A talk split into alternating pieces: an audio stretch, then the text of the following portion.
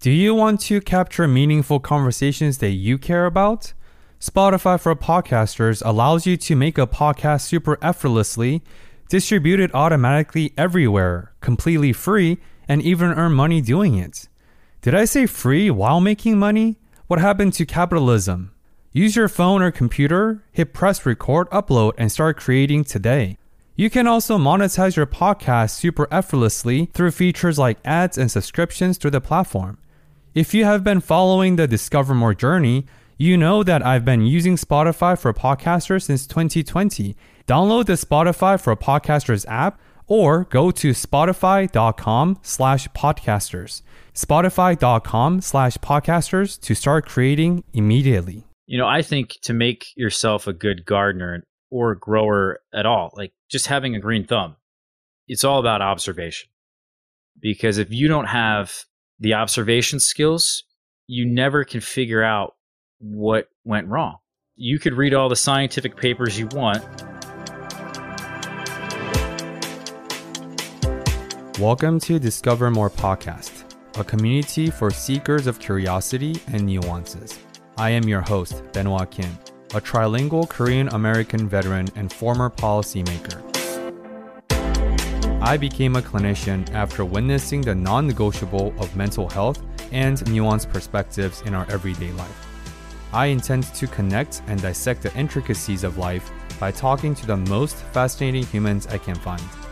Congratulations on choosing curiosity over complacency. Let's get this started. This week's guest is Ross Raddi. Ross is a well known arborist YouTuber, home gardener, blogger, and here's a giant plot twist. He's also a tax accountant and a personal good friend of mine. With his unique approach to home gardening and growing figs and fruit trees, he has gained a popular following of 38,000 subscribers on YouTube and more than 7.6 million views on his channel. However, Ross's deep passion and commitment to the home gardening and fig community do not stop here. On his blog, Fig Boss, where he details more useful toolkits and insights to help anyone succeed in their home gardening effort, with its popularity, each blog post amasses more than 400 views and clicks from his readers and viewers. Ross's mission statement is shown on his website. It states, To spread the obsession of growing figs to your backyard, I'm Ross Raddi, a YouTuber growing the food they say you can't. You can grow anything you want, anywhere. For more figs and home gardening specific conversation, please revisit our two part episode series, episode 65 and 66, already aired last year in October. You can find all things Ross Raddi on his website, figboss.com, his YouTube channel, Ross Raddi, and social media at Ross Raddi, R A D D I. Oh, did I also mention that Ross is also known as the king of figs in the Pennsylvania region and beyond? Ross, welcome to the show. Hey, Ben, what's going on, bud? That was a good intro, by the way. Uh, it was long, but I actually I lo- I was like I didn't read through the whole thing, so I was like very surprised. I was like, wow, I did that. This is me. it, it is um, you. So so for this round two, as I said in the intro, I want to focus more on just who you are and bunch of different high level things that you do, in addition to just the box and identity of a figs grower or arborist. So when I think about passion and profits, right? Because nowadays, everyone and their mothers want to turn their passion into profit. You're one of the first few people I think about. Your ability to turn this thing that I'm sure not a lot of people believed in at first, but now you're in this very, very comfortable spot. You have a thriving business, thriving YouTube channel, uh, and you're able to truly make this passion into the profit where a lot of people can only dream of. Like, what do you think about that? And when did that moment click for you? And you're like, oh shit, this is actually something I can turn this into reality into. Honestly, you cannot go into whatever your endeavor is with that mindset. I think if you go in with the with the mindset of profit, you will not succeed. I truly believe that the there's one lesson that you I can give from this question to anybody is that you have to have passion, right? You can't turn passion into profit if you don't have passion. And people don't have passion majority of the people in the world don't have passion. Uh, it's really sad. Um, but if you have passion, and it doesn't matter what it is, you could have a passion for knitting. I use this example all the time. knitting in my mind is like one of the most boring things you could do. My girlfriend's probably thinking when she's listening right now, oh no. um, but I really do. I think if there was somebody out there who was a passionate knitter, I could sit there and maybe listen to this person or watch a video on knitting and think, wow, actually knitting might be interesting. Like if if you took Bob Ross and he was knitting, right? Would it be interesting? yeah, I'll, I'll, watch. I think that's really the secret sauce in that you just have to have enthusiasm. You have to have passion. Um, there's many forms though of of passion, right? So you could just really be in love with something and want to share that with other people. I mean, that's kind of just what passion is, right? Uh, but you could also just be a motivator, right? You could be a teacher you don't really have to have necessarily um, oozing amounts of passion, but you have to have at least something in that realm that also connects to something else. So if you want to motivate people, then you have to have passion along with that. Uh, if you want to teach people, you probably should have some passion, like it, just in order for you to really succeed. You know, I think getting passion or being a passionate person is uh, that's a whole other thing, and maybe you need to die and then come back, reincarnate yourself in some other body with some other family, and uh, maybe some other set of genetics. But for me, my family is very passionate people. They're uh, at least my Italian side of my family is very entrepreneurial and um, they're wild people. You know, they're crazy people, and, that, I mean that in a good way. A lot of the Italian culture in general is just very animated and emotional and passionate. So um, I got it from my family. And everyone in my family is like this. It's not just me, it's my brother, my cousin, even my other cousin, Ginny. We all obsess over one individual thing and we get really good at it and we become very passionate about it. And that's just who we are as a family. That's a really important notion to make because, as you said, to make anything profitable, patience and passion has to be the underlying theme throughout. This is a personal curiosity just from what you said about your Italian heritage your your passion as an Italian. Uh, this might not end anywhere, but how do you and your family think on the spectrum of pineapple and pizza?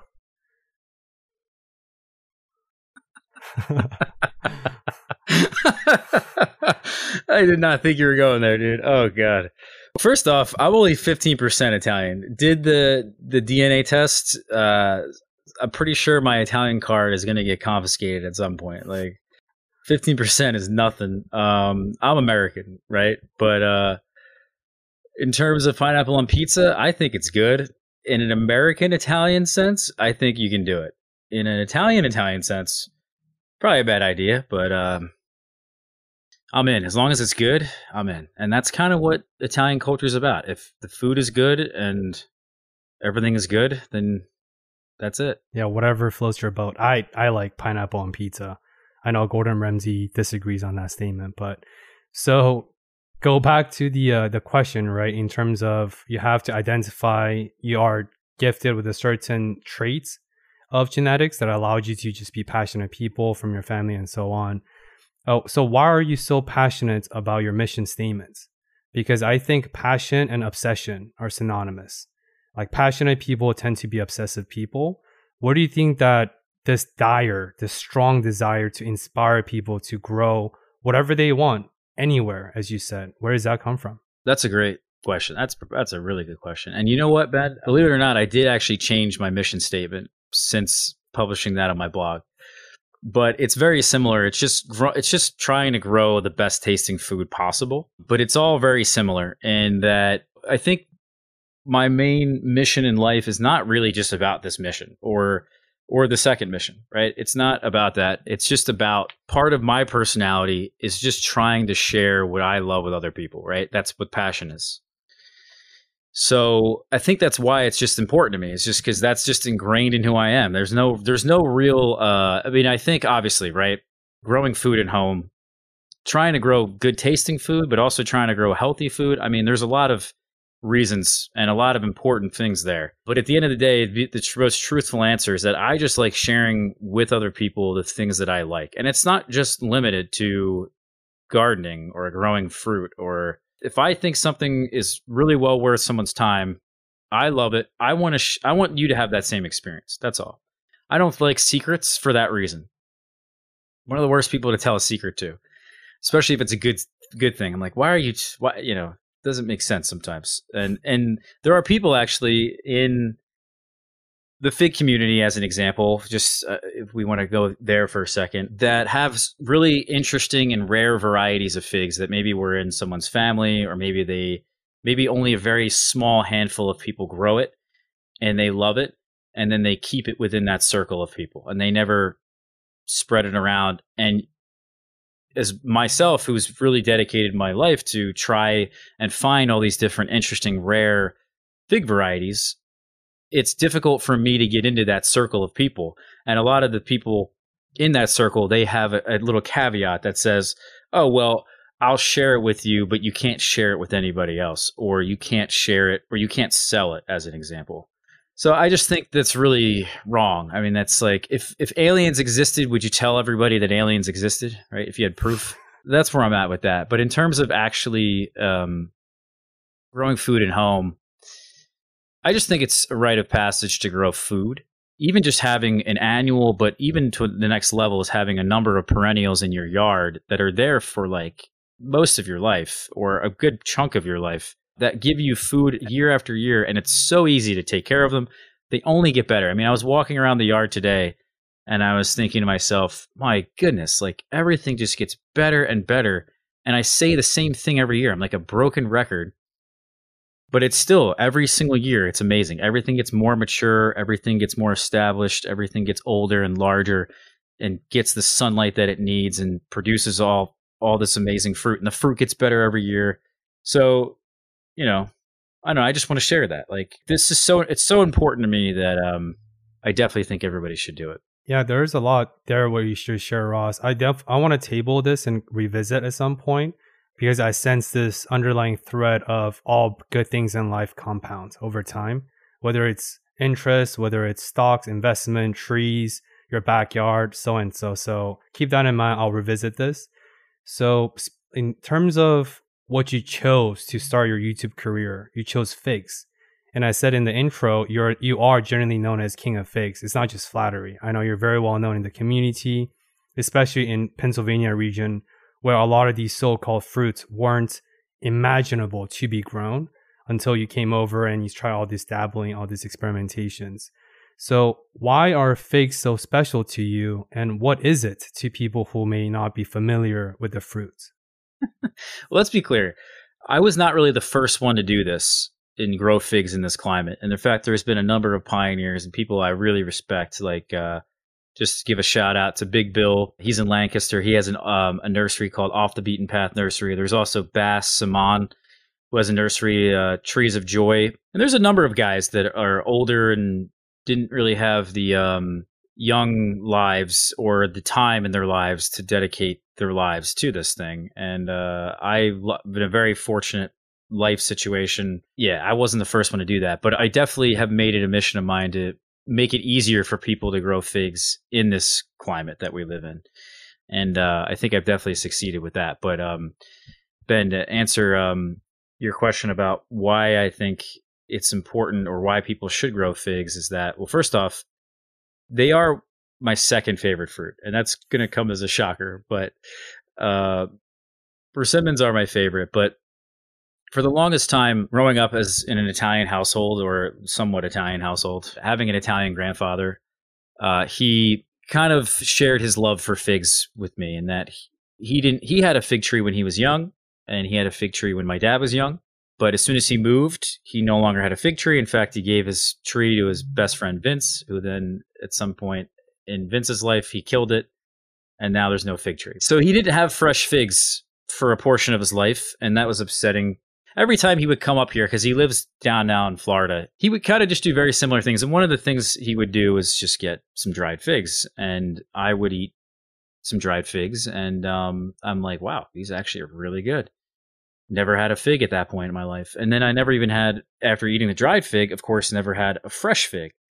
So then I eventually got into them and started eating them fresh and I realized, oh my goodness, they're so good fresh and they're they're way better fresh than they are dried. And then from there I think you know, I tried all these other different things. And of course, I think the main motivation in my life was the flavor and the eating experience and being a foodie, right? That was such a great thing. And then I learned also within figs, there's such a diversity of figs. You know, there's all these different shapes and sizes and colors and flavors uh, that made it all very, very interesting. And there's such a genetic diversity in figs.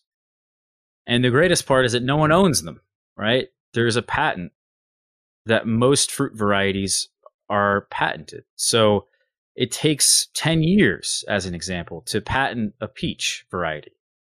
Uh, these growers who spend very meticulous time and really know what they're doing, they crossbreed peaches for 10 years before they fully develop typically the peach that they want. And a lot of stone fruits are like that. You know, you got plums and, and uh, apricots and uh, pluots now have come in, and there's pluries, and there's they cross all these different stone fruits together and create these interesting new fruits that took really 10 years to create. Um, they're getting better and, and, a little bit faster at that now, but the point is, is that figs, they, they this was not a thing. This, this, um, there is no university or program that is funded in some way that is creating the fig varieties. I mean, there are an average Joe probably somewhere that are breeding them and trying to find the next best fig. And I mean, there there have been actually some that are released in different nurseries and whatnot.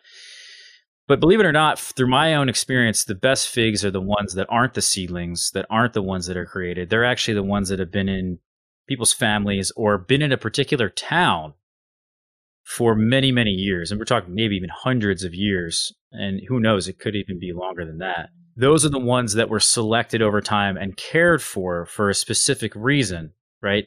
People went to battle over figs. Like there was literal like petty arguments and almost semi mini wars over these things. I I was told. Um, so these things are around in Europe or have entered into the United States for a very good reason because they are special to somebody.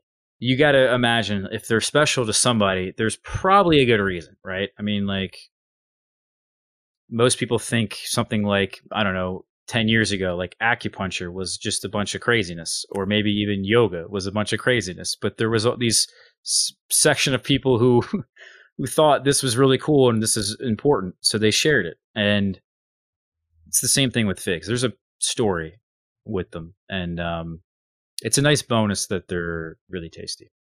Yeah, that's uh first of all, it's insane that a patent of a fruit like a peach takes 10 years to develop because that's something as you said, sure with current technology you can fasten the process, but 10 years is a long time and it's we talked about this in our first conversation, like nature in itself is whole and in itself is inherently still and you can't really rush the process of growing a tree, right? You have to let the course take itself.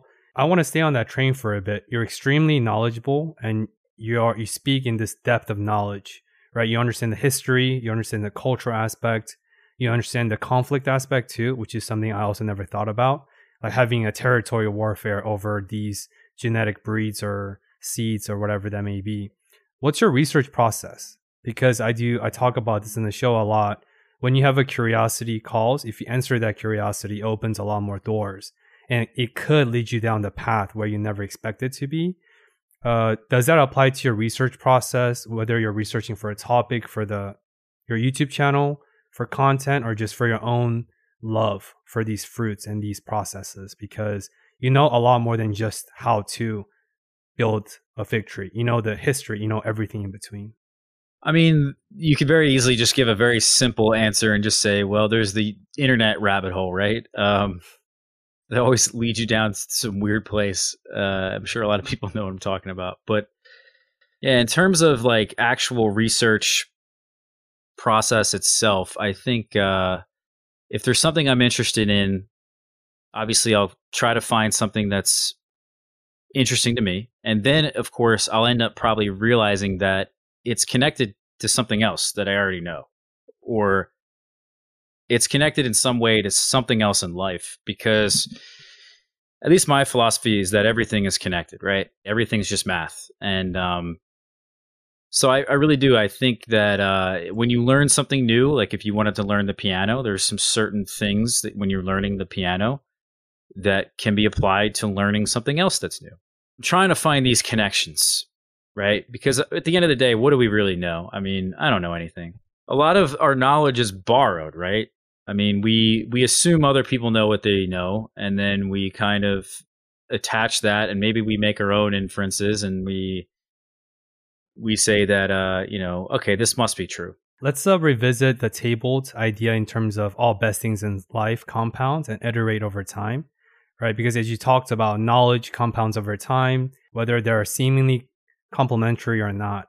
So whether it's in your home gardening, your YouTube journey, or whatever 14 different things you do, uh, what are some of the theme that you've seen across the board to really reinforce this idea that the best things in life truly do compound.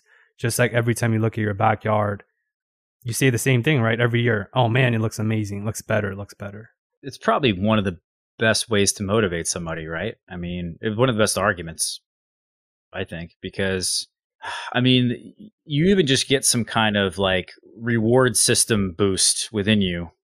And of course, that every year that gets better, you then feel much more rewarded over time that this was a thing you did and this was a thing that I think we talked about this in the last time we talked is that, you know, you, you end up getting some kind of even neurotransmitter boost in some way. So there's a, definitely a reward system there and it's it's a sense of pride right? You could feel proud about yourself and something you did. It's like an easy way to feel prideful about yourself. Probably for someone who doesn't have enough pride plant some plants you know it's pretty much easy way to get, easy way to get some confidence maybe um something else that's tangible is going back to the piano in that i have always wanted to learn how to learn the piano and i would feel really disappointed in my life and myself if I never learned the piano. I just want to be able to play an instrument. You know, I never learned, I never picked it up as a kid. Um, but I know the joy that I will feel, right? Because I know deep down in my heart, and as probably some of you guys know as well, that growing food is a rewarding and important thing.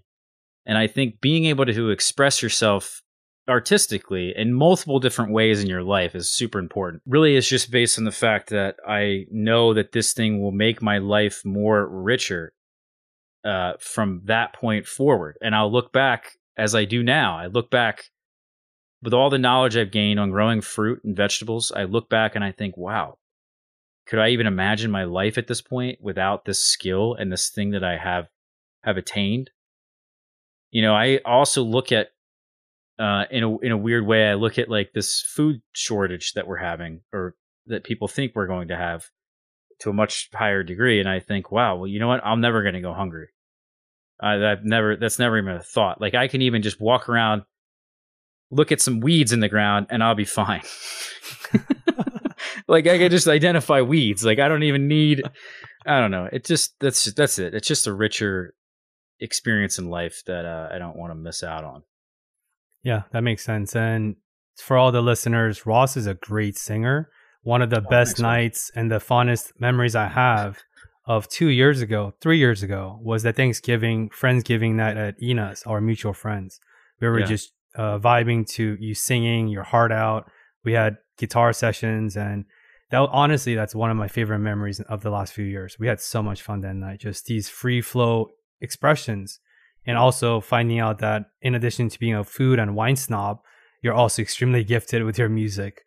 Uh, but you're a great singer. Um, yeah, I appreciate that. I want to go back to what you just said in your response in terms of making music. Like everyone should have something not for any other reasons than for themselves.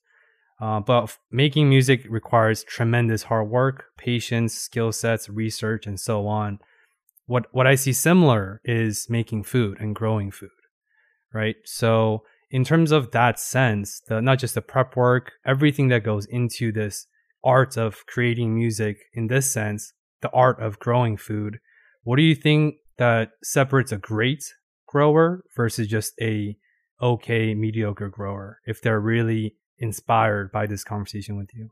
One of the best things that um, I like to say to people is there's a million and one ways to do the same exact thing in gardening. that's the beauty of it, right? Is trying all these different random things that you could do that there's so many ideas and, and a lot of it's already been done. Like none of it's really new. I mean, people have been doing a lot of this types of farming and regenerative farming and um but we are trying something new and that's the beauty of it, right? You always can try something new, not just with a technique or a method, but you can try a new variety or you could try a new vegetable or fruit altogether. You know, uh, there's so much new and curiosity that always keeps your mind flowing in there.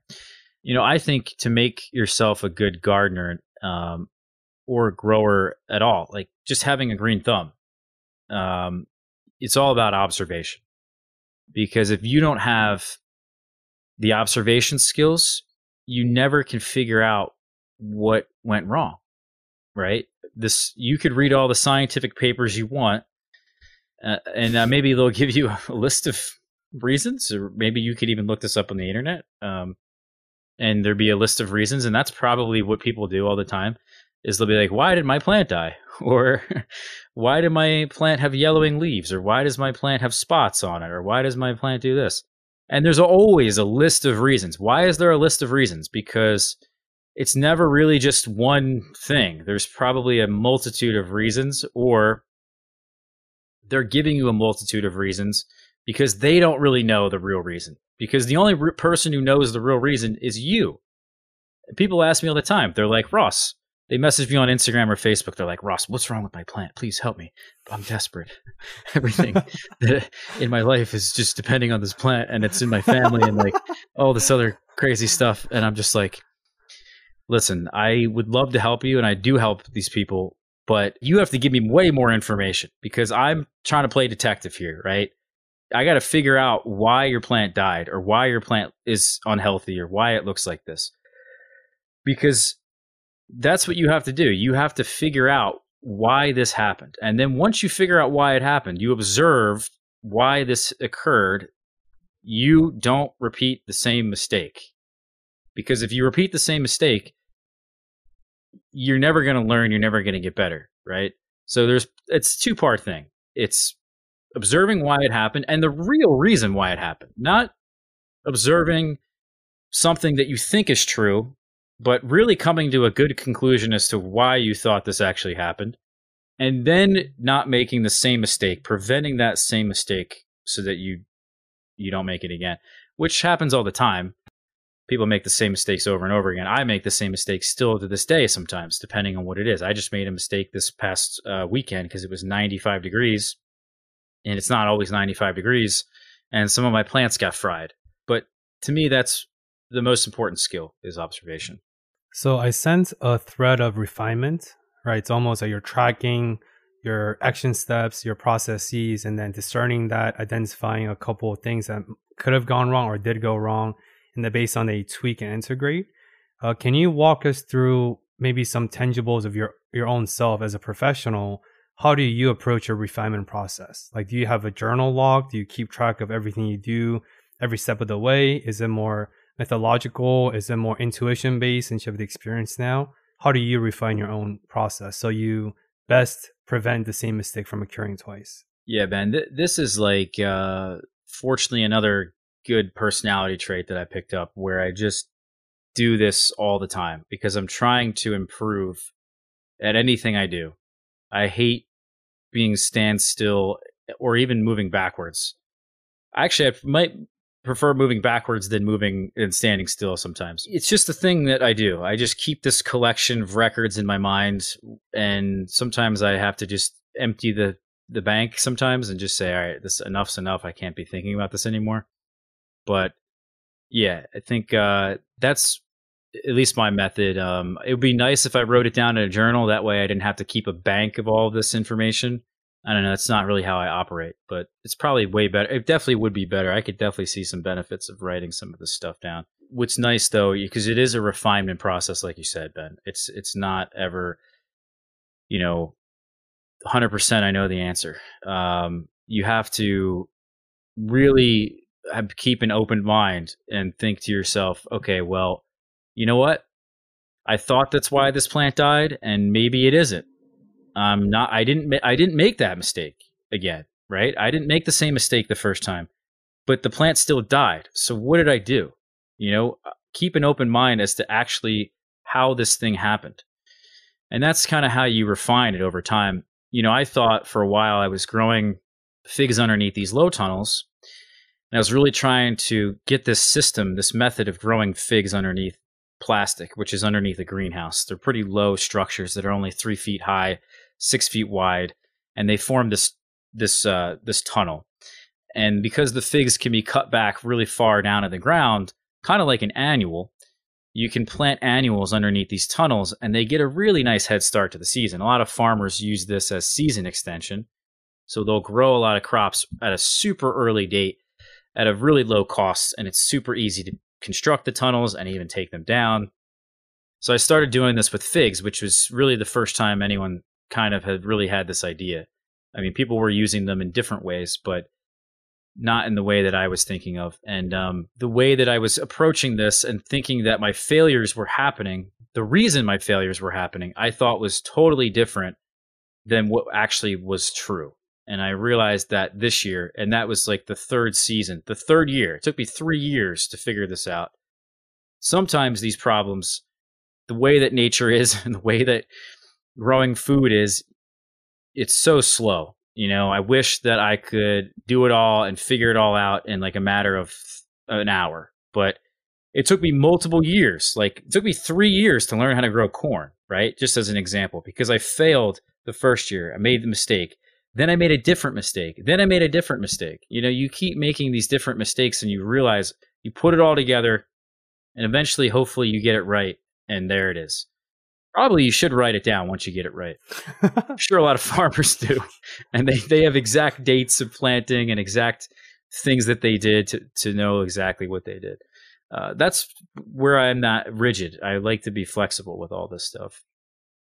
Yeah, that makes sense. The uh, I also appreciate the honest answer because not everything is planned out, not everything's meticulous, everything's perfect. So for you, Ross, in terms of what you just said earlier, uh, a million different things could happen. A million different things could go wrong based on the climate, the humidity, the temperature that day, maybe a careless mistake you've done or planted, uh, pun intended. Could you come up with like a quick list of some of the most and easily preventable mistakes for beginners just like a high level list where people don't have to go online down the interweb in terms of like eliminating a lot of the mistakes that people make it's really solvable almost a large percent of it is based around water right uh, and the way that water affects the soil and then affects the plant because you're watering the soil, right? You're not watering the plant. The the water's in the soil and then the plant's taking up the water. So you have to really think about as a beginner the soil as its own separate entity, I think. And people don't give enough um, thought and they don't of course the information just isn't out there as readily available or because there's just so much crap out there. You know i did a video i think i even did a podcast one time talking about garden myths. And i looked actually at just googled very quickly lists of garden myths and you could take every single garden myth that they that they said was a myth right they said that this is wrong, but everyone believes it to be true. Well, in some aspects, actually, some of those could be true. Like, yeah, maybe it is a myth in terms of most of the time it's wrong, but sometimes it's right. You know, I think uh, the information just out there is just not very good on soil. And um, a lot of the soil we get at the store or the big box stores and that's readily available to us is is mainly peat moss. And typically that peat moss is then combined with perlite, which is a volcanic rock, or vermiculite. And the both of them kind of add some drainage to the perlite. So uh, you need some drainage, not necessarily so that the water will drain out of the bottom of the pot, but so that there's better air in the soil. Because in the soil, you need two things for plants. You don't just need water, actually, you need air. because if there's no air, it became be, the soil becomes anaerobic. And when you have an anaerobic environment, that's like rot. That's like death. Right? So you don't want to have that. And that frequently happens in a lot of people's uh, soils in that the soil life, the microbes become anaerobic, and in, in turn, the plant that is living doesn't like that, and then starts to the plant starts to rot from the bottom. So this, the roots of the plant start to die, and then of course when the roots die, the top of the plant then starts to die. And people always look at the top of the plant and they think, well, crap, something happened at the top of my plant. But in reality, it started down in the soil at the bottom. You can't see what was going on. So a lot of times you have to actually take the plant up out of the pot, look at the roots, and say, okay, well, are these healthy roots? Did something happen to the roots? What does the soil look like? Did you actually stick your finger in the soil before you watered the plant? You know what I mean? Like, that's a really simple fix that people, I think a lot of people are afraid to do and they're like, "Well, Ross, how often do I water this thing?" Right? Because how often you water or the amount that you water, like I said, fixes the broad spectrum of problems for the most part. So, but people ask me that, how often do you water? Well, I can't tell you how often you water because guess what? Your environment is totally different than mine. Are you in a house? Are you outside? What's the humidity? Uh, you know, how warm is it? Um, how many hours of sunlight do you get? You know, there's so many questions. So the only real answer is you have to stick your own finger in the soil and figure out, well, just how moist is it? Because if it's wet, that's a problem, right? There's different levels. There's dry, there's moist, and then there's wet. You want the plant and the soil to be consistently moist. That is what gives you a green thumb. So if you can do that properly, you're going to have a healthy plant. Now, going back to the soil really quickly, is that this peat moss, usually combined with perlite or vermiculite, unfortunately, still holds a lot of water.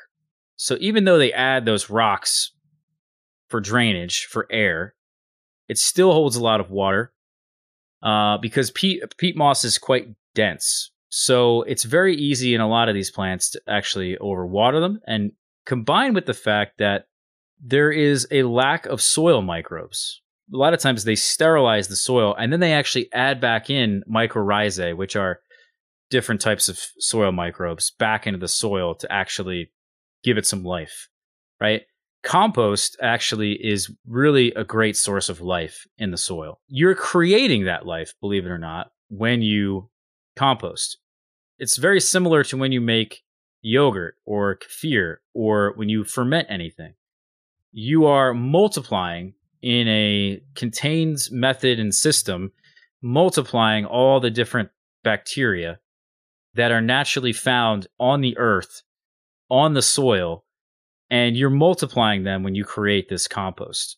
So you're going from, unfortunately, typically our plants have evolved with many, many species of, of microbes. And when you then get rid of all these microbes, I think a very similar thing can happen, just like it happens with us as humans. There's a, a balance that needs to occur, and now we're out of balance. So, of course, that's really what being anaerobic is, right? You're you don't have the air, and the microbes change, and the plants die.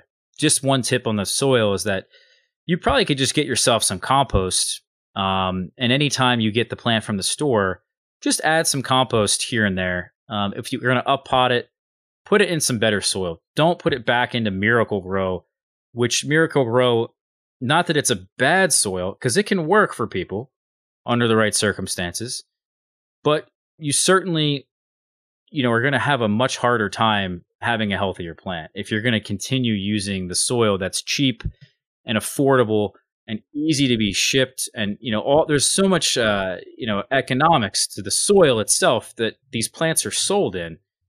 You don't want to have that. You want to spend a little bit of extra money get yourself an organic compost or organic worm castings and maybe throw in your own amendments to actually add some drainage in there. Throw in some bark the shells of rice that people actually use as a byproduct and it's pretty cheap. And like i said we are just the vehicles for information but Ross is uh, quite an expert in this field. So I will just pause it and rewind and write some of those things down. And I will, of course, include that information in the show notes below. It to me, Ross, it sounds like a cycle of life, right? Like how for us, we need the oxygen, we need the rest, we need the nutritions for us to truly be optimal. I didn't know there was so much complexity there where soil requires water and oxygen to be oxidated. Um, and I do sense a lot of theme of life and in life through what you just said, like the process of uh, sticking a finger in the soil to test the moistness of water. And I know you're a great home chef as well. In cooking, the one of the easiest and the biggest mistakes is people don't taste their food beforehand before they taste it or they forget to when they're cooking meat they just don't push the like the meat just to feel the tenderness and i think a lot of th- times in life you can solve a lot of problems just by sticking a finger uh, in it. So you know uh, non-sexually of course. Um, so uh, in terms of that um, have you noticed your you, your personality, and you becoming more patient? The longer you do your home growing, your figs, because as you said, you wish you can tweak something faster, but you can't. And there's so many intricacies. And when you do create a mistake or a misstep, you almost have to wait for the iteration to come around for the next season. Uh, has that have any influence on how patient you have become in real life? Yeah, Ben. You know, depends on who you ask. Like my mom would probably say I'm not patient, but it really depends on what it is. I think I'm uh, the most one of the most patient people in the world. I mean, obviously not, but exaggerating. But I don't know necessarily. I think it's more of the just less things bother me. Typically, um, my brother. I had a little brother growing. I have a little brother, and he was a. He's actually only 51 weeks younger than me, so we're Irish twins. And uh, he thought it was his job as a little brother to annoy his older brother. Like that was his, that was his life thing. He used to dance. One of the most common things he would do is he would dance in front of the TV as I'm watching the TV, just like a goofball. Like uh, remember that Six Flags guy that uh, was bald and he was on the commercials and like you know. So that was him. He would dance like that in front of the TV you know, he sometimes he would even do that. He would like just annoy me just to start a fight with me. Like he would try to physically fight me all the time. I think that's probably a different thing. But in terms of patience with growing food, yeah, there certainly is. And I say it all the time as a joke, but I really do mean it in that, yeah, it really does teach you patience. Like, hey, Ross, or they call me lazy. Or like if someone ever called me lazy or if someone ever called me unpa- impatient, I'd be like, I'm a farmer. Like, what are you talking about? You know what I mean? Like, yeah. how could you be a farmer and be lazy or impatient? Like, it just, it just doesn't make any sense. Like, there's a tree I have. It's called a pawpaw. It's the largest fruit to, native to North America. The problem is with them, unfortunately, when you plant them yourself. Mine at least took seven. This is the seventh season before they actually are going to put out some fruit. So I grew something for seven years, patiently waited. actually I'm gonna hope hopefully I don't even know. This is not a guarantee, but the the flowers set the pawpaw. You could see the little fingers, the little baby pawpaw there, and hopefully in the next three months I will have pawpaw. But it's not a guarantee, and I may have to wait another year. I have another fruit called che or chi, which is like uh, this circular fruit that is related to the fig and the mulberry, and it kind of supposed to taste like watermelon, and it may not even be that tasty. I was told by some people who actually have tasted it, it's really not even that good. But I've committed to that tree, and I've had it for probably five years now, and it still has yet to fruit, and probably won't. Like it may never fruit. And yeah, I would love to follow up. And you said three months to see the status of your own, the fruit of your labor, quite literally at least in my mind, as I've discussed with you before, that I particularly feel very good at a very precise time of the year. And that's usually around the middle of June, the month of June, maybe early, early July, because in the middle of June, I'm typically harvesting 10 to 15 different fruits at one time. That's a lot of fruit. And my diet usually consists of just fruit. I become a deer grazing all the fruits in my backyard and I'll go out there periodically throughout the day, and that's my lunch, that's my breakfast, that's my dinner. Like I literally, a lot of the time I eat just fruit. And um, I really do believe that at that time of the year, there's some kind of magical thing that's happening within me um, with the microbes in my gut that come from the antioxidants in these fruits and the fibers of these fruits, right? The microbes, particularly, it's the Akkermansia muciniphila that I've learned is the particular strain um, that really feeds off of these antioxidants. You know, they always recommend if you want to raise that particular microbe, you can eat a lot of pomegranates, right? Because why, why are pomegranates a great thing? They have a lot of antioxidants and they have seeds, which is all that fiber. So I would imagine, of course, I don't know for sure, but there is a ton. I imagine all these Akkermansia microbes just exploding in numbers in my gut, eating handfuls and handfuls of berries and different types of berries, not just the one berry or the one pomegranate, but getting antioxidants from so many different sources. There's a number of fruits that I grow, and I will actually grow in the future uh, for that purpose and you know uh, something as an example like currants uh, in the past i grew red and black currants. They taste different. Depending on the color it really does determine the flavor and they could have very different tastes actually and flavors based on the colors but also those are not really fruits that people eat for fresh eating. I would imagine back in the day that's what people did is they ate them fresh. It's a very sustainable easy source of food that's there for like ever. So, and guess what? There's seeds in them, and the amount of antioxidants in these currants is, is got to be insane. Um, there's another one actually that I would like to plant at some point in the future. It's called aronia berry, and it has another name. It's called chokeberry, because when you eat it, you might choke because it's so astringent like that dry mouth feel if you ever ate a green unripe banana you know how it gives you that dry mouth feel yep. multiply that by like four and that's what you'll get in your entire palate when you eat a chokeberry or an aronia berry. But guess what? I'm going to plant them because they have antioxidants and they have some sort of health purpose. And for me the diversity of all of that is worth it. I think the one that i will never grow again is the goji berry. Uh, you know, you have to, I think, process that in some way because that thing is just nasty. Uh, it's unbearable to eat. I mean, that's the best way to vet against the unknown ingredients, the benefits of that, or the harmful effect of that is by literally growing in your backyard and you've gone through the vetting process yourself. And to the listeners, in our yeah, in our previous episode, we dive a lot deeper into Ross's gut issues uh, a lot of his depressions, a lot of his mental fog, fogginess that he experienced for a prolonged period of up to two, three years. Uh, a lot of that was from his diet, a lot of these uh, added hormones to factory farming meat and all this processed food, sugar, corn syrup, and all that. So for his specific gut health journey, that he was able to reinvent quite literally his health through elimination diet, like Mark Manson's functional medicine, uh, idea, I would strongly encourage revisit episode uh, 65 and 66. I do want to stay on the health train for a bit, Ross.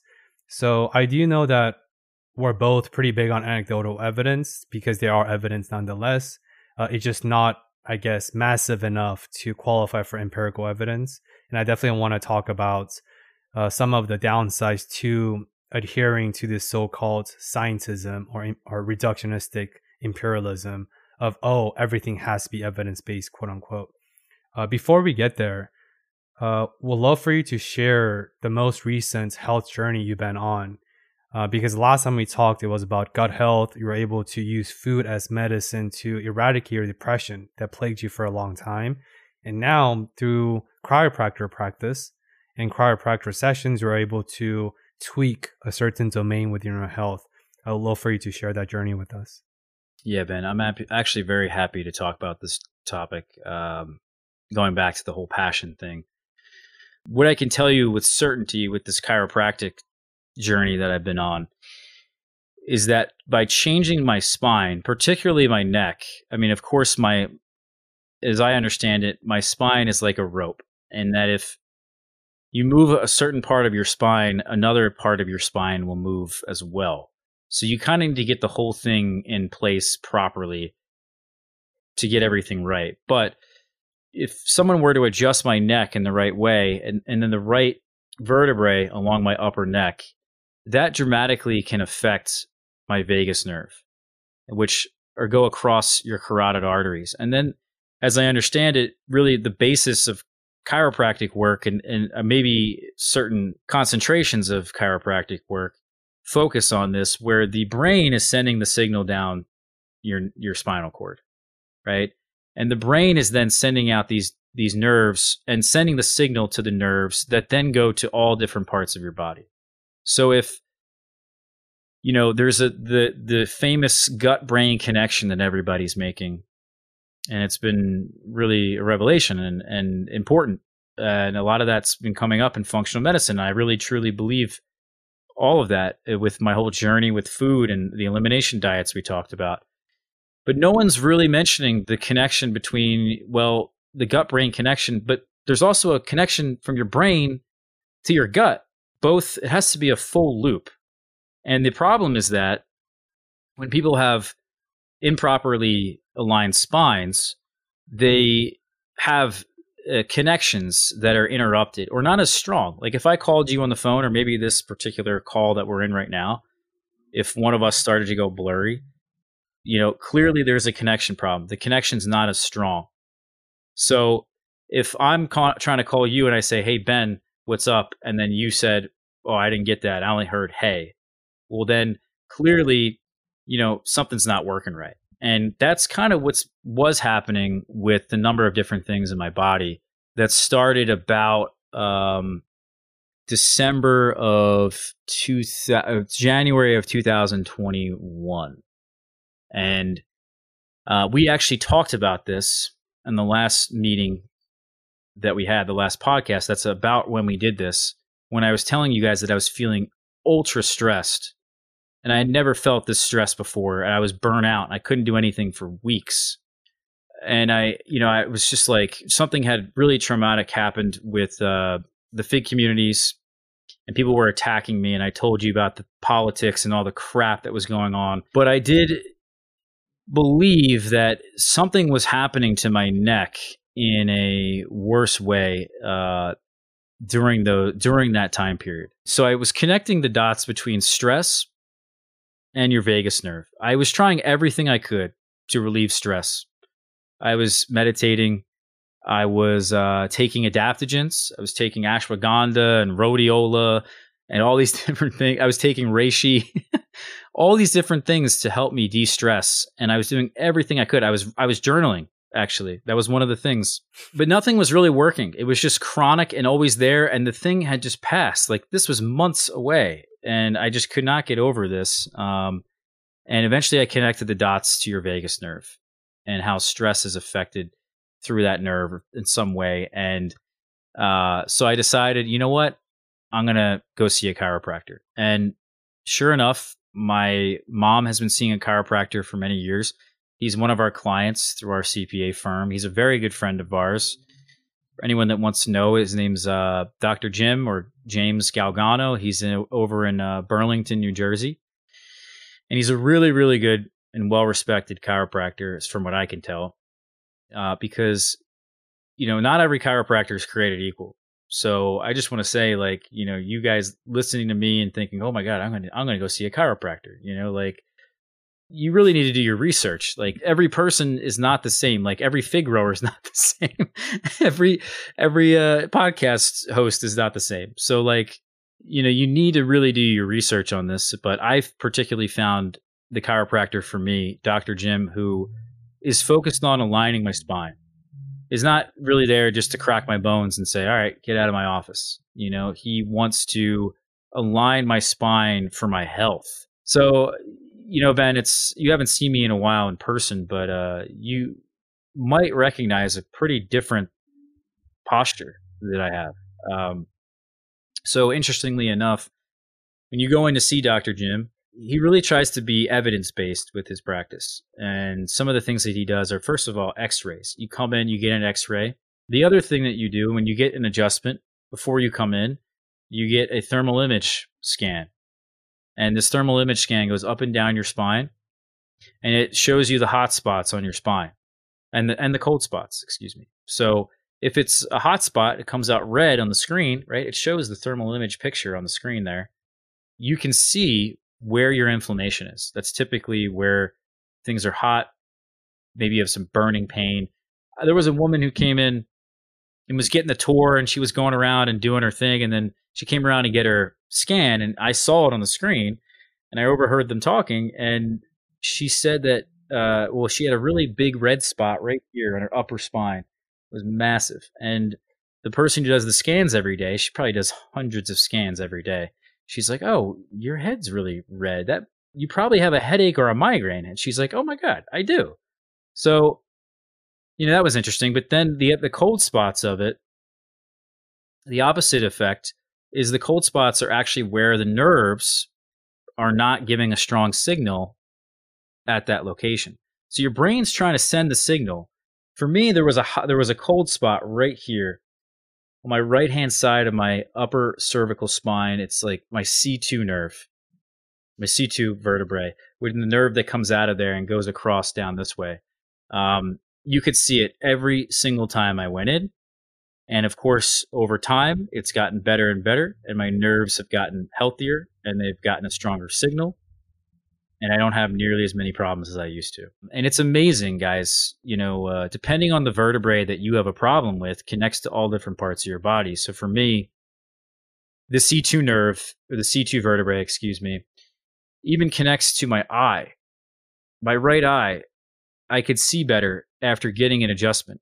Like, no joke. There was less pressure, I was told, in my head. You could feel the pressure of release in my head. And because there was less pressure, I was thinking, well, why is my vision getting something's happening with my vision? It's getting better. I need to go see an eye doctor. So I went to go see an eye doctor. It turned out the astigmatism in my right eye, which I've had for pretty much my entire life, was gone.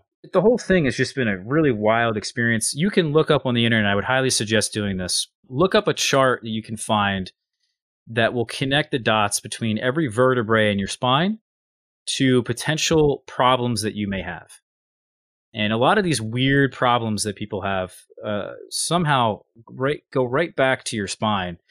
And if you fix your spine, you probably will fix the problem. And that's at the base level, right? The root cause of the problem, which is the functional medicine approach. Rather than putting a band aid and giving you a drug for your vertigo or giving you a drug for your cluster headache, why not change your spine? Obviously, very scary and people are very skeptical, but um, I do believe that at some point in the future, if we become a more civilized and informed society, we'll probably be seeing a chiropractor like we do our dentist, and that will go at least twice a year, and we'll be seeing them even as kids, because that's actually yeah when my problem started as a kid. And it's in my last episode that just released, episode 96. I speak with systems thinking expert talking about how a lot of the systematic and just issues that we have in America is because of this specialized sub subsystem thinking where people only talk to each other, where physicians only speak with physicians, eye doctors only speak with eye doctors, but then it's not really truly cross disciplinary and multidisciplinary because I'm also a beneficiary of intensive chiropractor practice a year and a half ago when I was involved in a five car collision on a Highway 76 in Philadelphia on my way to work. I was the second car of the five cars. And I received three multiple different whiplashes. And the person told me that if I didn't have a spare tire in my trunk that absorbed 80, 90% of the impact, I could have died. And yeah, chiropractor practice that wonders. Uh, it's amazing. So, and also, most importantly for listeners, of course, we do understand that this is Ross's anecdotal experience and evidence, but Ross is a huge health junkie because of multitude of physiological and mental issues and challenges he encountered uh, in the last better half of the decade, which is what prompted and catalyzed his venture into functional medicine, microbiomes, soil, homegrown food, and now chiropractor. These works for him. And as we talked about in the beginning, uh, so many things in our societies are either oh scientism or anecdotal a lot of truth is in the in the middle always i do think that life is in the nuances which is what we're talking about And I've been talking about this with a lot of my colleagues in academia setting where evidence based practice, or what we call in the clinical field EBP, is hailed as this the golden standard. Right? It's like the golden standard for everything. Evident everything must be evidence based. Evidence based simply means it's replicable. Whatever evidence and data points you derived from a certain peer reviewed study or controlled clinical trials, it just means that on a macro level, you can replicate that uh, multiple times by tenfold, hundredfold. And through iterations, it becomes evidence based. At the same time, if you look at, we talked about this briefly offline, if you look at how a lot of colleges and academia institutions approach curriculum, it's a curriculum, it's a one size fits all curriculum for everyone because the school has to cater to a lowest coefficiency. Likewise, I think that evidence based practice is needed because at the end of the day, if you look at standard of deviations, it has to cater and applicable to the far most majority for that to work. So that is needed. But at the same time, we have to understand that anecdotal evidence cannot just be brushed off as anecdotal or isolated experiences because there's a lot of uh, repeated and replicable anecdotal evidences out there, uh, which is what Ross is speaking here. And a concrete example to think about for his spinal connection that Ross alluded to this whole time is muscle spasm. Muscle spasm is actually in almost always predicated on signal receptions. A lot of times the signal between, like you say, your brain, vagus nerves, and your spinal cords are maybe corrupted or affected by whatever issues that may be going on that could actually create this acute and often chronic pain sensations even though there's nothing wrong with your spine. Or vice versa it could you could have tremendous pain uh, or no pain at all even if there's tremendous issues going on with your uh, muscle tissues. And a lot of that is the signals that you're alluding to. And um, my girlfriend and i my partner she's a physician and we talk a lot about spinal cord or spine is probably single-handedly the most important bone structure or this connective tissue that we have because without your spine, you're literally in paralysis. There's nothing you can do. So yeah, with that being said, I want to take a hard pivot, Ross, uh, in terms of going from health into maybe the creativity avenues and uh, different things that you do, because it's obvious that you have a lot of diverging interests uh, based on what what suits your needs or what you're interested at the time. Uh, would you this this question may not land anywhere? If it does, I take full responsibility uh, in your life, do you see any benefits from having this maybe more rigid career or professional background as an accountant with your CPA firm, with your family business, versus this a lot of the creativity avenue that you do through YouTube, through Figs, through a lot of consultations and a lot of business that you do? Uh, you can talk about economics too, but I'm just interested in to see if your overlaying background ever help each other because they're so different from looking from the outside? I think it just makes me a more well rounded person. I think uh, everyone needs both sides, right? Everyone needs some rigidity in their life and structure and routine, and everyone needs the uh, artistic outlet and creativity and freedom. Um, and you need to practice both of those things. I mean, that's what being well rounded is, I think you know, and not just having both of them, but being relatively good at them, right? And being able to adjust, right? Being a flexible person. As I've grown older, though, Ben, I mean, I've started out my life as a very rigid individual and did not realize that actually I'm more, should have been more artistic and creative throughout my life and my earlier years.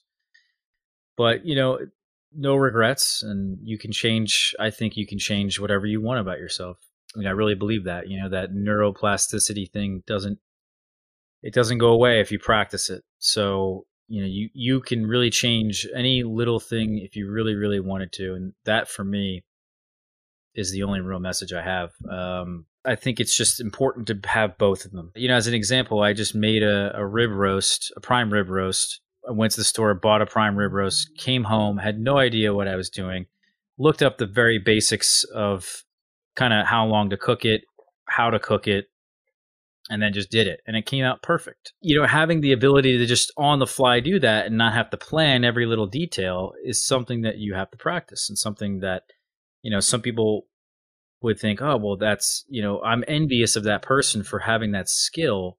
But again, it's practice. You, you know, I didn't become good at public speaking by not public speaking, you know? So you have to you have to literally just do these things. And uh, some people have more time than others and their lives are structured in very different ways. But in farming you need to be rigid and you need to be structured to be very good.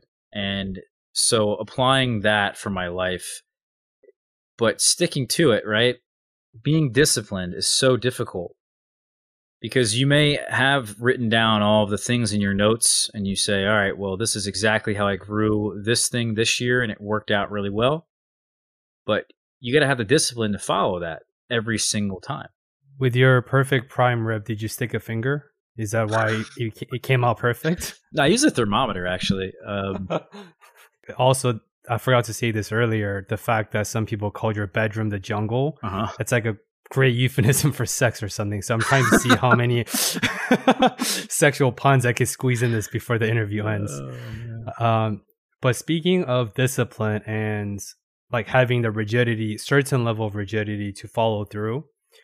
Um, I do know from my research on your content, I do know that two videos did really, really, really well on your channel. The most viewed ch- uh, YouTube video that you have is called how to Grow Fruit Trees in Container Complete Guide, which has over 645,000 views. And your second most viewed was Why You Should Be Pinching Fig Trees, which has over 421,000 views. So, how do you approach your content with your YouTube channel? Like, do you, like, I'm sure you have this urge to replicate quote unquote successful blueprint to get that likes, to get that algorithm, um, but I'm sure you're very authentic also. I know you don't like to do things you don't really care to do, despite the views and this fame that we talked a lot about offline. How do you approach your content or topics for the week? Truthfully, the YouTube algorithm is not really my biggest fan. Um, I tend to just talk forever and I don't shut up enough to, you know, make things interesting, right? Like, I think the whole you know frame by frame thing or like uh what am i saying? Like you you have to like if i'm talking right now on the podcast then it then the camera goes to me. But then if you're saying something or you're shaking your head like that then the camera goes to you. So like every 10 15 seconds changing the the angle of the camera or you know panning to something else or you know that's what captures people's attentions and that's what makes a good video uh, in the YouTube algorithm, and I don't do that. I don't edit.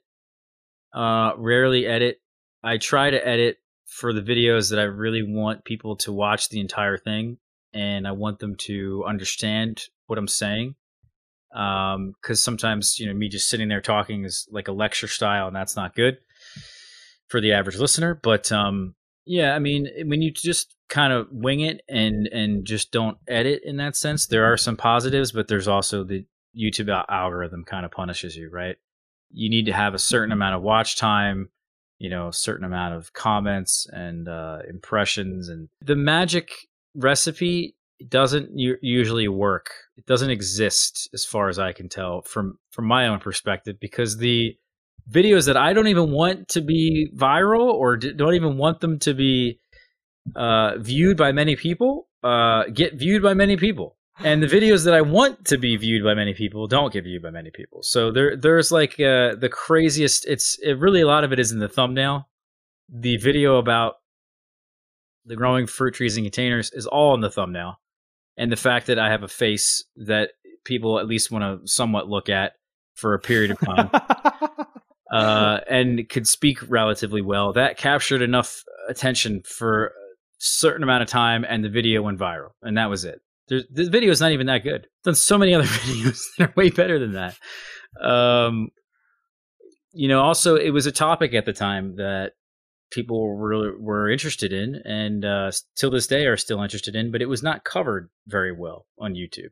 Now it's covered all the time, and now you can't really get a video like that um, on YouTube. That's kind of the thing. There's even people now who have kind of regurgitated information that I've put out on like pinching figs as an example. People literally have built an audience taking information from some of the videos that I've I've made and some of my own original ideas and then put them into their video and it took off because the algorithm likes them more. so it's not really monetized. It's really monetized by the plants that I offer, um, the cuttings I sell, and the trees that I sell. So that's really what you have to do if you really wanted to make money at it. And I, I, again, I didn't even start out with that philosophy or that thought process. I was just like, you know what? It'd be cool if I did this process because growing fruit trees and planting things like this, it'd be really cool to document their life as they go. So I thought, you know, the same thing with the videos is that it's cool to just document this whole process. It's going to be a new, interesting thing I was doing. It was interesting to me, so it's probably going to be interesting to somebody else that's you know someone, maybe not everybody, but at least somebody, and people started watching. So that was it. And then uh, then I eventually realized, well, you know, people actually were telling me that I should monetize it. I was just like, nah, I don't want any of that. I don't need it. I don't want to do that. I don't want to have this extra work. And it really did suck a little bit of the joy and happiness out of it. And that was what I was afraid of. I think it just really takes something out of it when you you put money into it. I want to stay on this train and see if you have any thoughts about this. I had a conversation when I was in Philadelphia with a friend.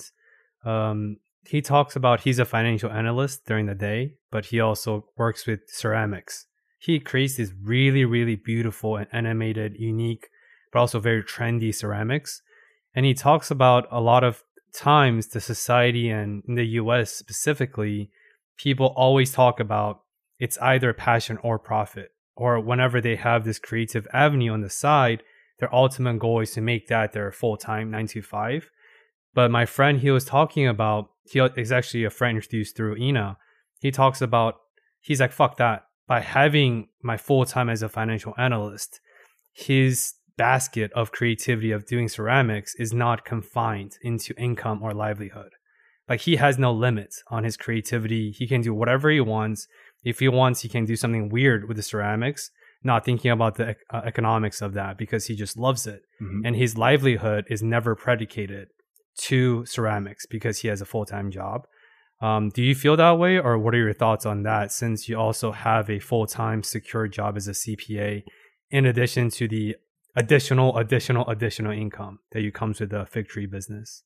Yeah, I do feel that way. Um, and that's why I even you know, pretty much got my license because I needed that security. I needed to have that. Um, it's really important for someone to be able to follow their dreams to either just be a crazy person um, or to have some kind of security, and that's critical. Uh, and that's kind of where business actually helped me out was finding a niche to this this whole thing to make it somewhat to make it worth my time. You know, otherwise you're just going to bang your head against the wall and you're going to kind of hate hate what you're doing because that money is being injected into it. Yeah, that makes uh it does make a lot of sense. I do feel like I mean it's not just like Maslow's hierarchy, but having a certain level of financial baseline does give you this creative freedom, not just for the actual sake of creativity, but I think when you're so limited by your livelihood, when when you have to worry about am I going to have a next meal, am I going to be able to pay my bills, I reckon there's not a lot of creativity left in your headspace to think about creativity because you're strapped on or hindered by the limits or the needs of just living. I was gonna say that can also help too. Um, having that, you know, don't know when your next meal is gonna come. I mean, that's like powerful motivation. Yeah, no, for sure. Um, I have another personal curiosity, and once again, it might not land anywhere. So on our offline conversation a month ago, the last time we talked, uh, you were sharing about how a lot of people, especially uh, when you were going on dates back then a while ago, you were talking about a lot of people would make certain assumptions about you based on your profession, based on the fact that you're a figs expert guy, you're a home um, gardener, a home chef, all these nature things. People would assume you to be a very big climber or a lot of these other things you don't really associate with. And I also made that assumptions myself during our first interview about, oh, based on the certain domains of who you are or who I perceive Ross as, oh, then Ross must be into this or that. Um, I just want to revisit that conversation on the mic because I think it's really important. Where a lot of people tend to lean into their tendency to pattern recognize by saying that, oh, I recognize this pattern in Ross or in, in Benoit or in other people, then automatically the rest of their life, which I have nothing about, must also be according to that pattern. Um, yeah, what are your thoughts on that? Because I think that's one of the many reasons contributing to this crazy world and the world me- meltdown if it happens. Yeah, you know, Ben, a month ago or many months ago, I was much more passionate about that topic. And now I'm kind of just like, I just want to let it be. But for the sake of letting people know how I feel, um, which maybe I can convince somebody that this might be the right way to, to go about it. But, you know, we're all complex individuals, right? just because someone does a particular thing doesn't mean that they have to do all these other things. It just, to me, is like, it's shocking and it's almost rude. It just seems so weird that people build up these ideas about other people in their head. And it goes back to so many other things, um, you know, so many other parts of their life too. It's not just about this one thing, but it's also about like seeing other people and being jealous or you know, thinking about, you know, uh, having some insecurities. You know, I think there's just all these assumptions that are made on the internet about other people that you really don't know and you never took the time to really find out. And instead of assuming, I mean, it's really one of my worst pet peeves about people now is all the assuming that goes on. And also the fact that there has to be a one side or the other side. There's never anything in between. You know, um, if there's anything, hopefully you guys picked up from me and my personality at this point in this podcast is that I'm really open minded. You know, I think there's a lot of radical things I said, but like at the end of the day, I'm still very open minded to any of these possibilities. Could be totally incorrect. Anything I said could be totally incorrect. And I just think we don't put enough emphasis on that. The everything in the middle. I mean, a lot of people keep revert, you know, talking about politics, how we can't just agree on anything, and the media is pegging people to two ends of the spectrum, and you know, there's a lot, there's not a whole lot of discussion that's happening. It's just like, okay, you don't believe what I believe, so screw you. To me, that's just like a weird, just a very, very weird way to live, and a very weird personality trait that people are picking up, and it's concerning because a lot of it I think does stem back to having insecurities. Same thing with, you know, looking at someone on Instagram and saying, "Oh, that's a really nice photo." I'm jealous of their relationship or I'm jealous of their job or I'm jealous of this crap. And at the end of the day, you don't even know anything about them. When it comes to being me as some sort of public figure, which is the craziest thing to even state, but people people literally just like peg me as this thing like you know, I just have a bunch of followers, okay? First off, 38,000 uh, 38,000 followers. How many of those people actually watch my videos like on a consistent basis? I would say I probably have about 2,000 consistent followers. So am I really a public figure number 1, but number 2, like being a public figure, I have learned at least if you if we're going to say I'm a public figure, I have learned that there are all of these things, not just in the dating world or in the politic world, but there are all these things that people then assume about you because they think they know you. And then they're going to do the same thing to you. I'm sure they may already do the same thing to you. But there's people watching right now. You just don't know until you meet the person, you spend some time with them, you talk to them from even more than one conversation. I mean, how many dates did you go on before you married your spouse? How much time do you have to spend with somebody before you invite them in your house?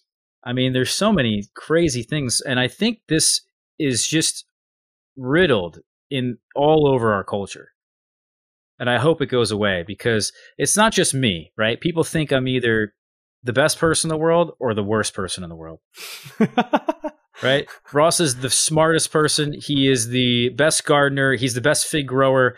He's the fig king or the fig boss. Like, uh, or people think, oh, Ross has no idea what he's talking about, or this guy is full of it, or this guy is super, you know, uh, whatever. I'm just an average guy. I'm just a normal person.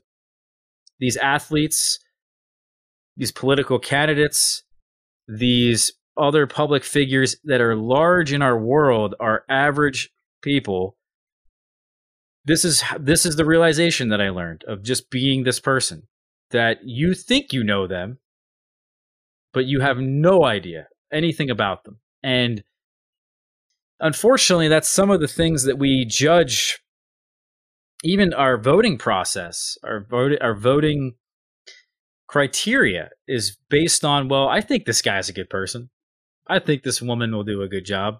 When the reality is there is so much, there's a persona that so many people are putting up as a front. Number one, number two, you never even talk to the person in person. Like you've never even ha- like met them and saw their body language and saw their, you know, there's so many things that like go into this that we are uh, immensely complex people to then peg us or anybody in this corner based on something that you think is just crazy.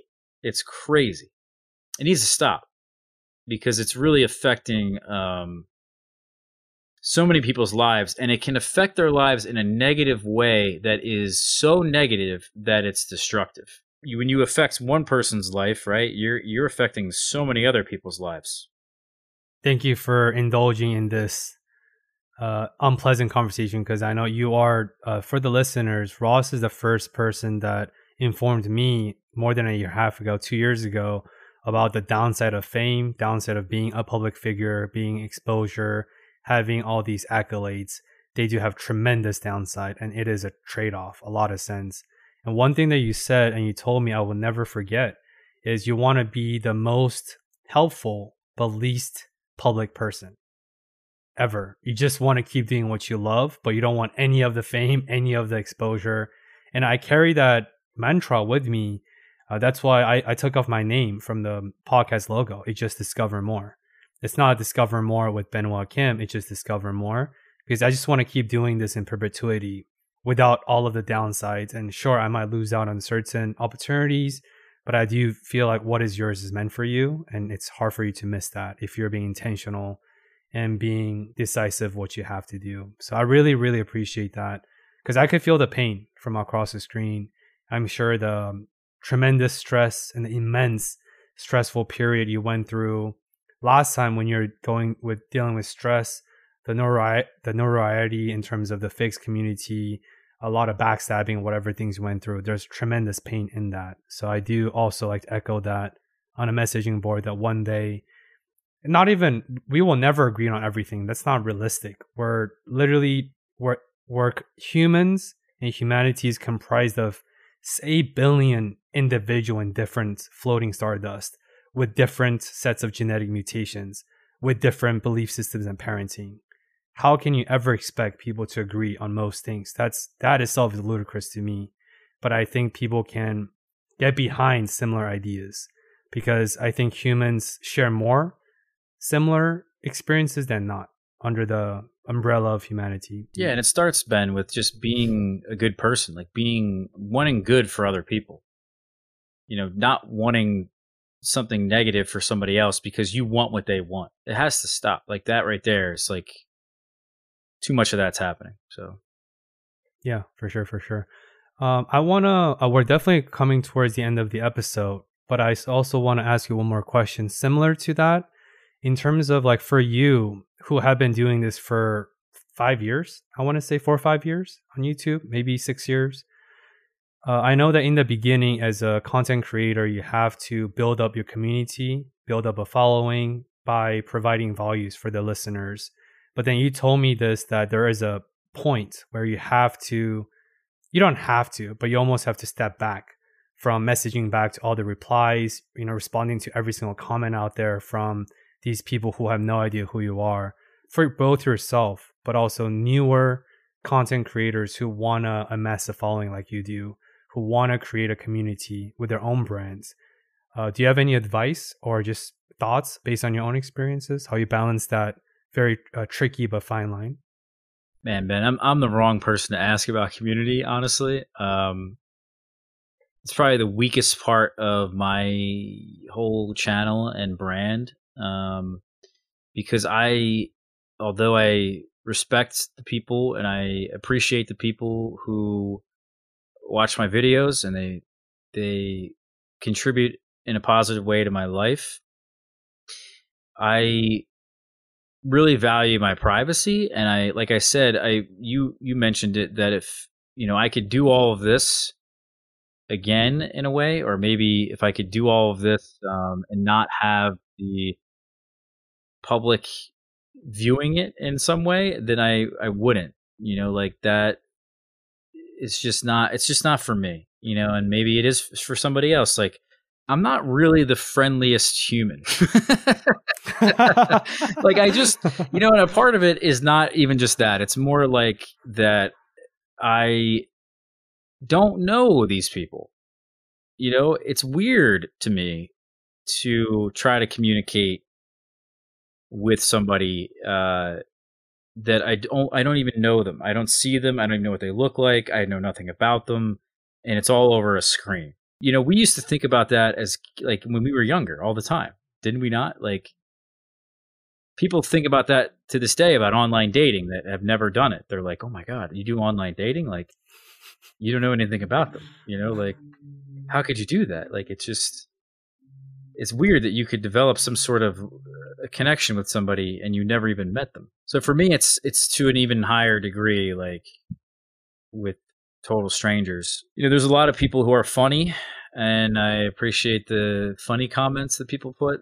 You know, but it just comes down to the simple fact that I don't know. I just I can't. I just struggle to really connect with these people, and I, and it's sad for me to say that because I'm sure they would love to connect with me. Twice a year, I do like a in person thing at a at an event. Um, and it hasn't happened recently, but there are two events that happen with crazy fig people get together and they talk about figs. So if somebody wanted to come meet me, I always, you know, make a video and say, "Hey, if you want to come actually meet me and know who I am, come meet me in person. Come talk to me." And um, it's usually a lot of a much brighter experience uh, because I really do. I love that. I love meeting these people.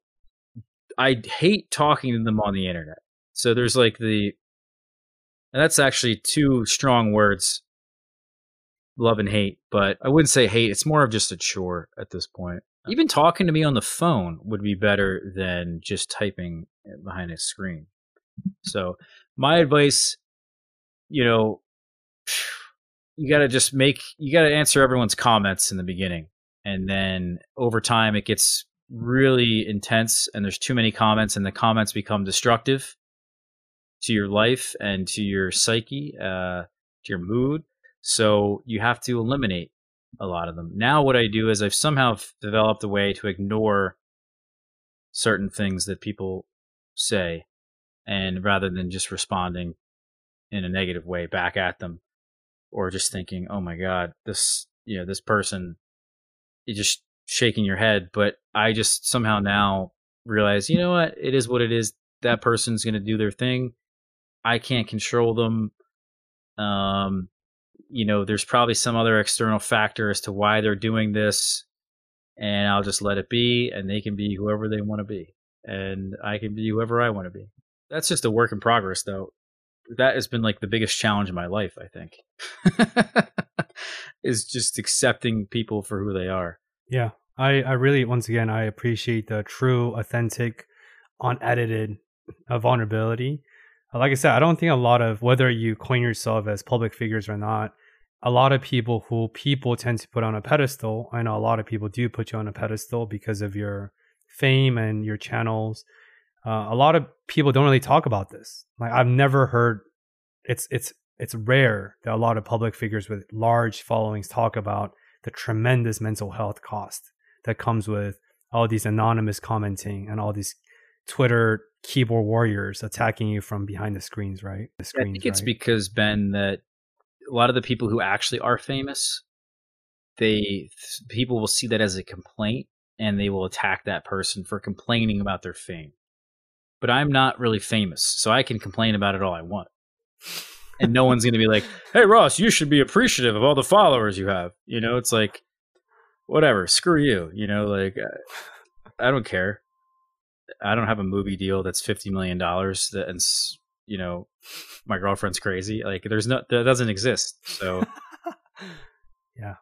Yeah, it's true. But nonetheless, like I, I do think that fame and famous is contextualized and it's very different from different people how they view you through. But once again i, I really appreciate uh, these honest responses because yeah when you told me that i want to be the most influential but least known person i was like oh that's awesome. And i think i could feel and gauge the level of thinking processing and struggle that went behind the scenes but that's something I want to emulate myself too. I just want to keep doing podcasting for as long as I can, but I don't want anything. I don't want any strings attached. I don't want anything comes with that.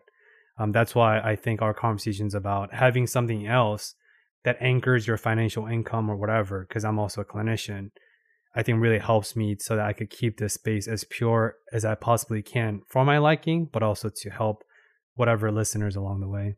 You know, you really love this podcasting thing which I uh, you know I understand partly why because you could get to interview people. I don't know why you want to interview me, but there are some interesting people in the world that I'd be like, oh, I want to talk to them, and maybe if I had a podcast that was big enough, I could eventually talk to them and actually ask the questions that I think should be asked, or the questions that are important, selfishly important to me.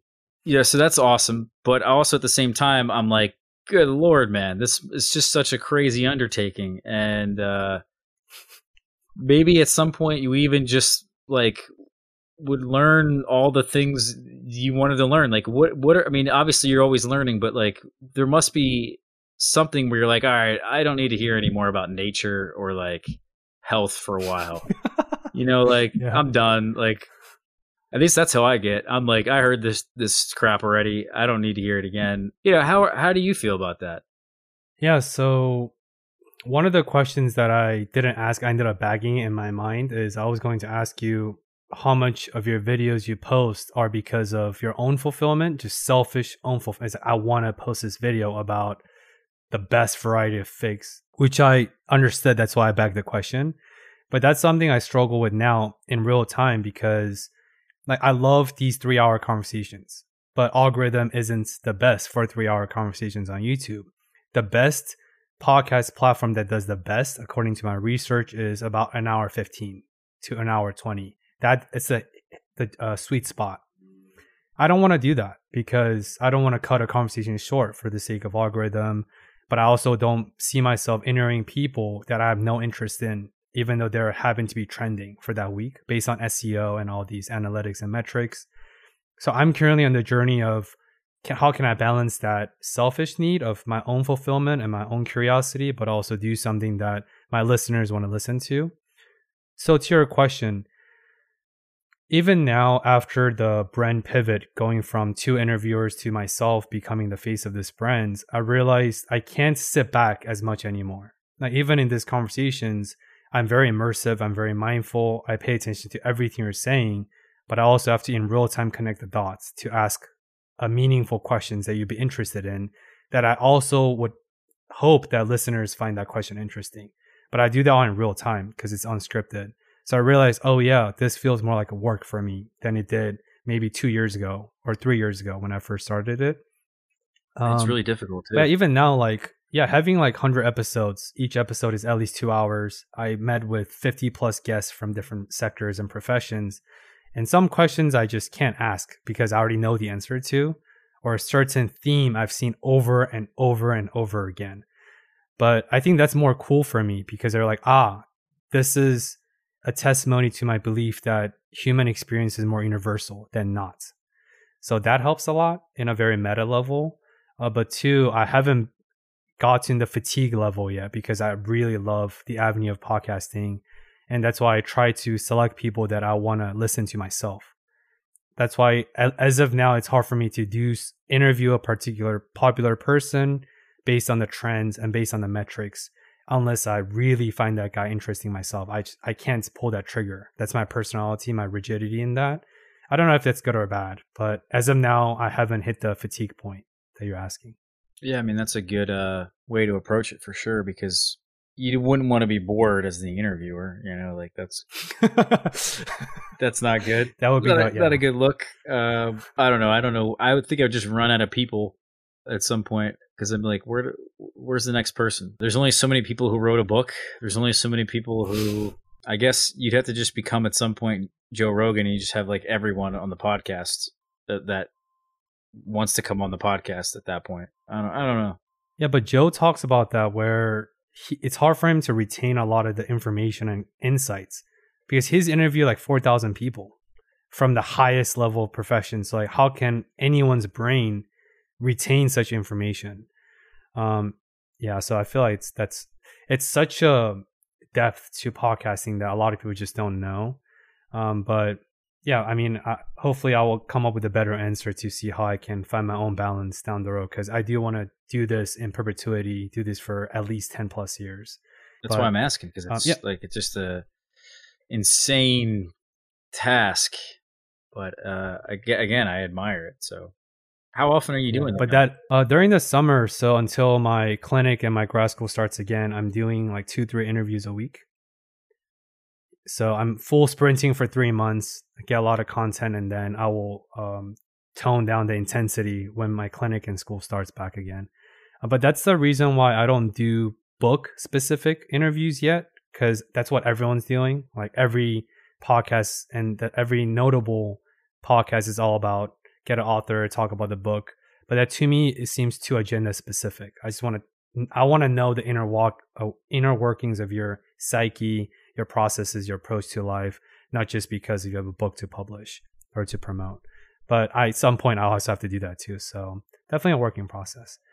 Um, but yeah, the um, but to your point, Ross, you have a lot to share. You have, uh, I know, I know you were joking about the last guest I had on, Alan Booker, with his insane amount of introductions and what he's done in the undertakings of his life. But I, you have really cool, fascinating background too, and you're a really nice person. I genuinely love our conversations on the mic, so uh, don't sell yourself short. well, Um, you can't let my that- head get too big because that's a problem. So, uh, I feel like a lot of uh, keyboard warriors keep you in check on that front. So I'll, I'll, I'll, you a little bit. Uh, okay. But yeah, with that, uh, it's definitely the tail end of the conversations. I do want to hit you with the signature hallmark discover more podcast question to end the episode with. So, fold one of the question, Ross, as you may remember, is after this conversation, we talked about your content creation. We talked about the complexity of growing uh, figs or trees. You talked about some of the downsides that comes with your fame, your exposure. It's a very encompassing topic. Uh, what's something that it's in your life maybe that's related to your health? What's an area you want to discover more about after this conversation? And fold two, what's something that you want to encourage and challenge our listeners to think more about uh, after this uh, wide variety and very vast conversation with you? I want to encourage everybody just to be a better person. And that means, you know, not just being nicer or not assuming or not being a hypocrite and not being all these negative things, but I mean like being a better version of yourself in any way. And that means actually just improving in something. Um, not being complacent and not being um, thinking that you're stuck in your ways um, or that you're you're in a box and you can't get out because that's not true and especially with your health and especially with nature um, our bodies are amazing you know what i've learned with my health is that there's an answer for everything you just have to know where to look and how to find the right answer for me i, I just really don't like nowadays when people put themselves in these boxes that they're stuck and they're like, "Oh, I'm depressed and I'm forever depressed. I have a chemical imbalance in my brain." I mean, yeah, our genetics say we should be this X, Y, and Z, and maybe we have some limits, but there are certainly things that we can do. So much we can do that can change anything you want about yourself. Anything. Like uh you can change your personality. I know they say at 25 your personality is pretty much done changing. That's just nonsense. Like all of it's just nonsense. You could do whatever the heck you want to do, The problem is you don't have the motivation or you don't have any idea how to change whatever that thing is that you want to change. So just change one little thing because then when you change the one thing, it gets easier to change the next thing. And when you change the next thing, you then connect the one thing to the other thing. And you just keep getting better at improving and you keep getting better at being a better person. Just on that note, the thing that I'm going to try to learn next or do next is to dedicate my life now back to certain hobbies that I had been neglecting. Um, to continue on that path of the guy that you interviewed last week. Uh, but I'm gonna have kids and get married, so I don't know how much time I'll have, but um, I definitely am gonna keep improving. And like I said, the piano thing at some point. Um, I would like to finish writing the book that I was writing on figs. Um, I'd like to um, do some live performances of singing and maybe even an instrument at some point. Like to continue painting. I had to stop painting.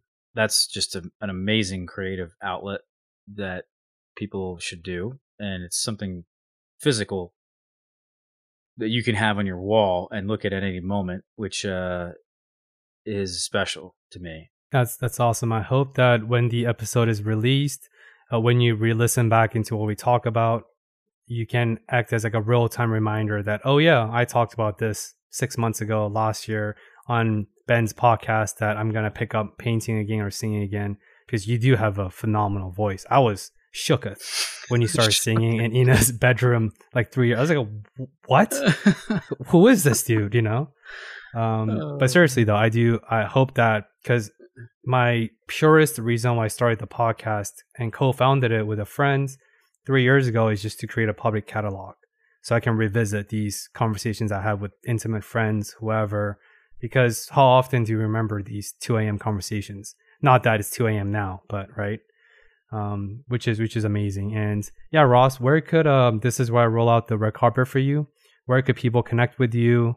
Uh, do you have any other maybe immediate projects in the horizon? And if they want to learn more about you after listening to this and hopefully get a deeper sense of who Ross Raddi is? Yeah, uh, I would just check out the YouTube channel, um, youtube.com slash Ross Raddi.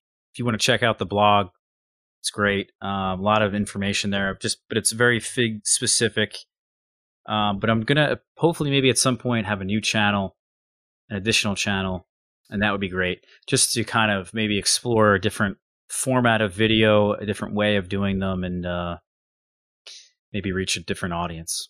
Yeah, of course. And yeah, to all the listeners, as always, uh, I will link a lot of the show notes in the episode uh, descriptions below that you found helpful throughout this episode. And by the time this episode is released, and if you're hearing this and listening to this on the audio platform, whether it's Apple Podcast or Spotify or Google Cast, uh, please check out the YouTube episode.